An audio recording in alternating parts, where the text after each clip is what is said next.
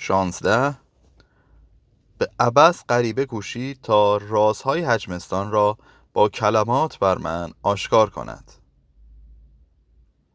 بانگ دورباش ایال که محو شد کم کم خود را به سمت غریبه کشاندم تا بهتر ببینمش و به نشستن دعوتش کنم.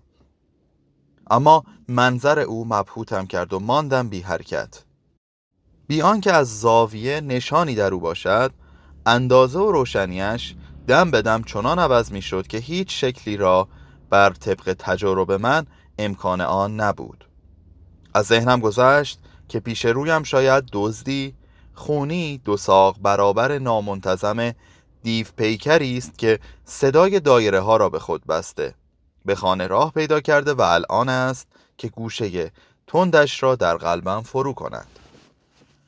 به دلیل نبودن مه در اتاق نشیمن فصل الحق فصل خشکی بود. اعتماد بر شناخت بسری خاصه از آن فاصله نزدیک جایز نبود. بیتاب از ترس و قافل از مراعات نزاکت پیش تاختم و گفتم باید اجازه بفرمایید آقا و او را لمس کردم. حق با ایالم بود. از زاویه یا ناصافی و اعوجاج اثری در او نبود.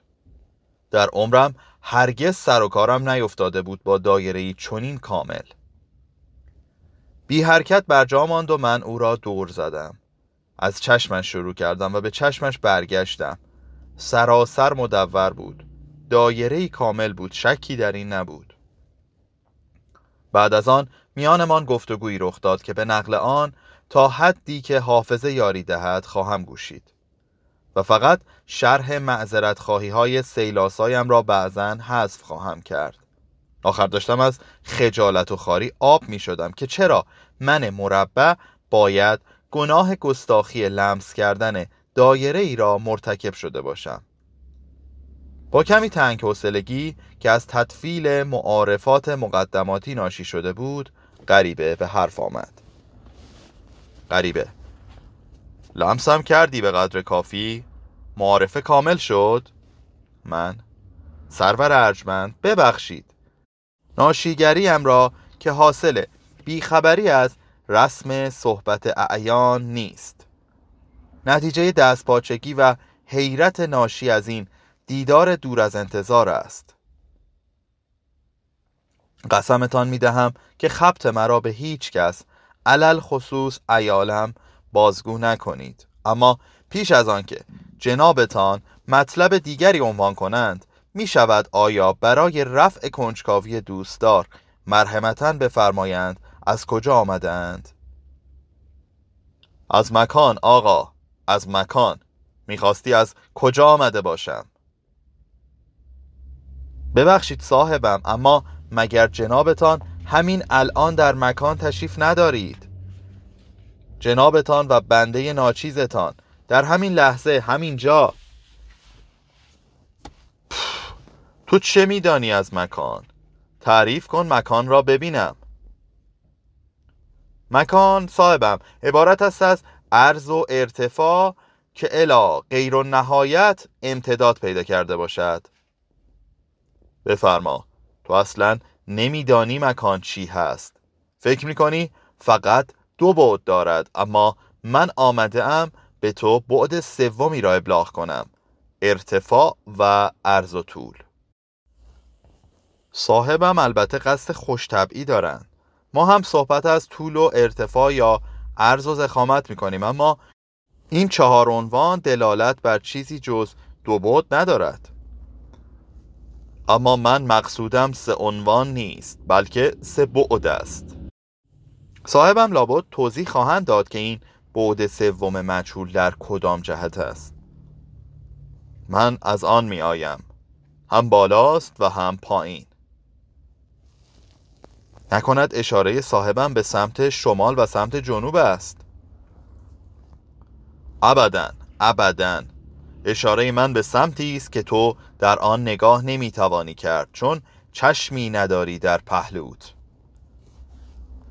ببخشید صاحبم اما مختصر معاینه بر آن جناب معلوم خواهد کرد که در میان دو پهلویم چشم روشن بینایی دارم.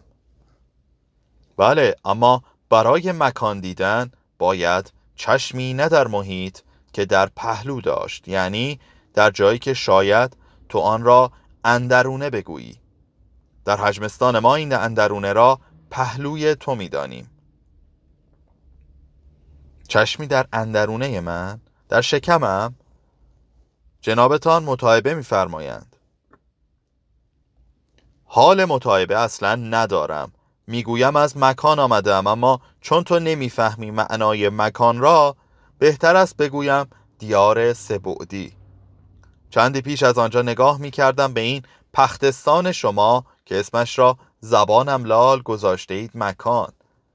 از آن دیدگاه مساعد چیزهایی که نزد شما جسم یا محصور از چهار طرف به حساب می آید خانه هایتان، معابدتان، صندوق ها و یختان هاتان بله حتی اندرون و شکم هاتان همه باز بود و عیان در مقابل چشمم.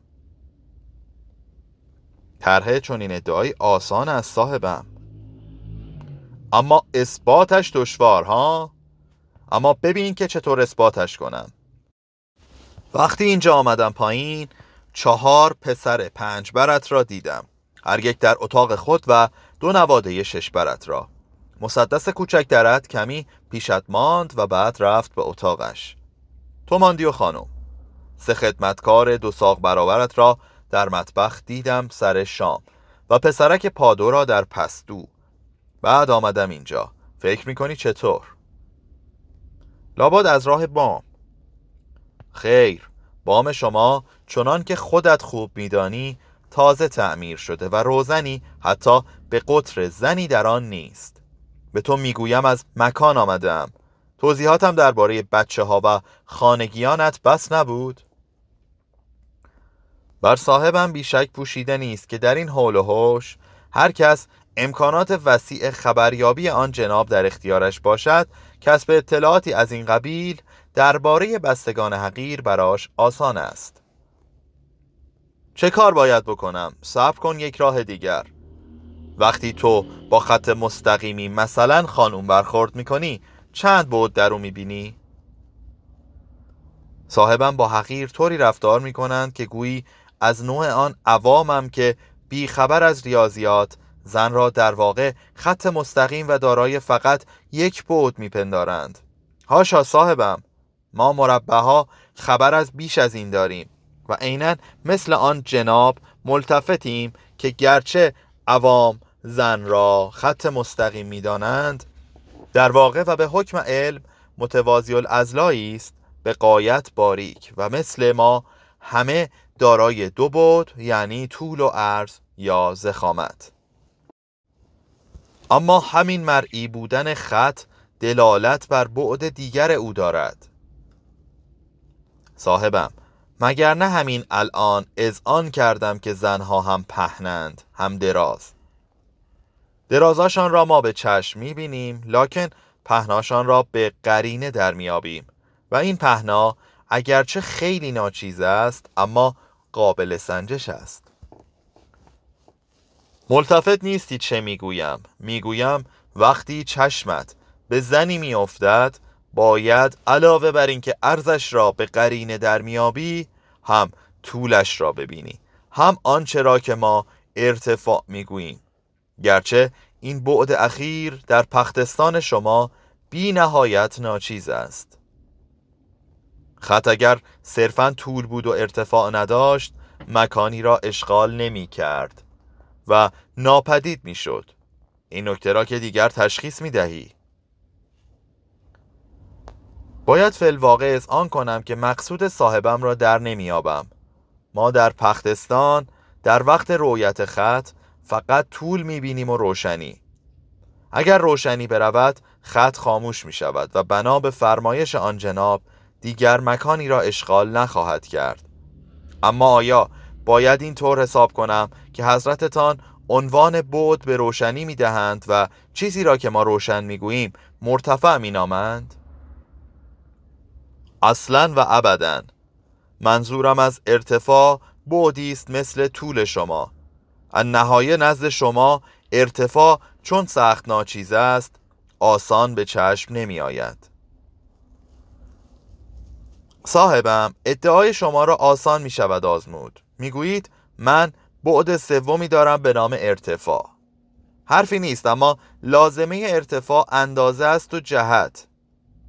بر من ناچیز منت بگذارید و ارتفاعم را اندازه بگیرید. یا صرفا جهت ارتفاع مرا به من نشان بدهید.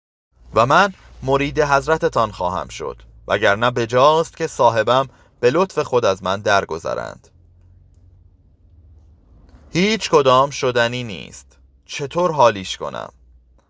حقایق ملموس را ساده بیان کردن و شواهد عینی آوردن حتما باید کفایت کند.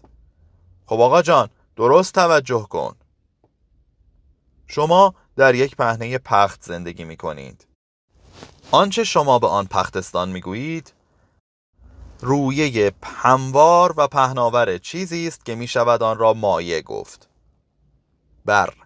یا در روی این مایه تو و هموطنانت در جنبشید. بیان که از آن فراخیزید یا در آن فرو روید. من یک شکل مسطح نیستم جسمم. مرا تو دایره می‌بینی اما در واقع تنها یک دایره نیستم. بی نهایت دایره در اندازه های مختلفم. از نقطه گرفته تا دایره ای به قطر 13 اینچ. هر یک بر روی دیگری نشسته. وقتی خودم را در سطح شما فرو می کنم چنان که همین الان کرده ام بر سطح شما مقطعی به نظر می آیم که شما به حق آن را دایره می گویید چون حتی کره هم که نام درست من است در مملکتم اگر بخواهد به کسی در پختستان خود را بنمایاند ناچار به هیئت دایره بر او ظاهر می شود یادت نیست دیشب؟ من چون همه چیز را می بینم دیشب خیال مجسم خطستان را بر مغز تو منقوش دیدم یادت نیست وقتی وارد خطه خطستان شدی خود را اجبارا به صورت یک خط نه یک مربع به شاه نمایاندی؟ چون ابعاد کافی در آن خطه خطی نبود که تو را تمام بنمایاند و فقط یک مقطع یا یک قاش از تو امکان بروز داشت.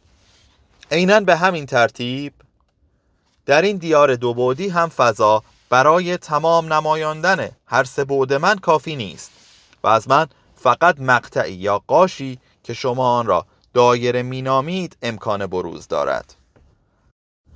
کاهش روشنایی چشمت نشان از ناباوری دارد. پس آماده شو تا دلیل قاطع حقانیت حرفم را به چشم ببینی.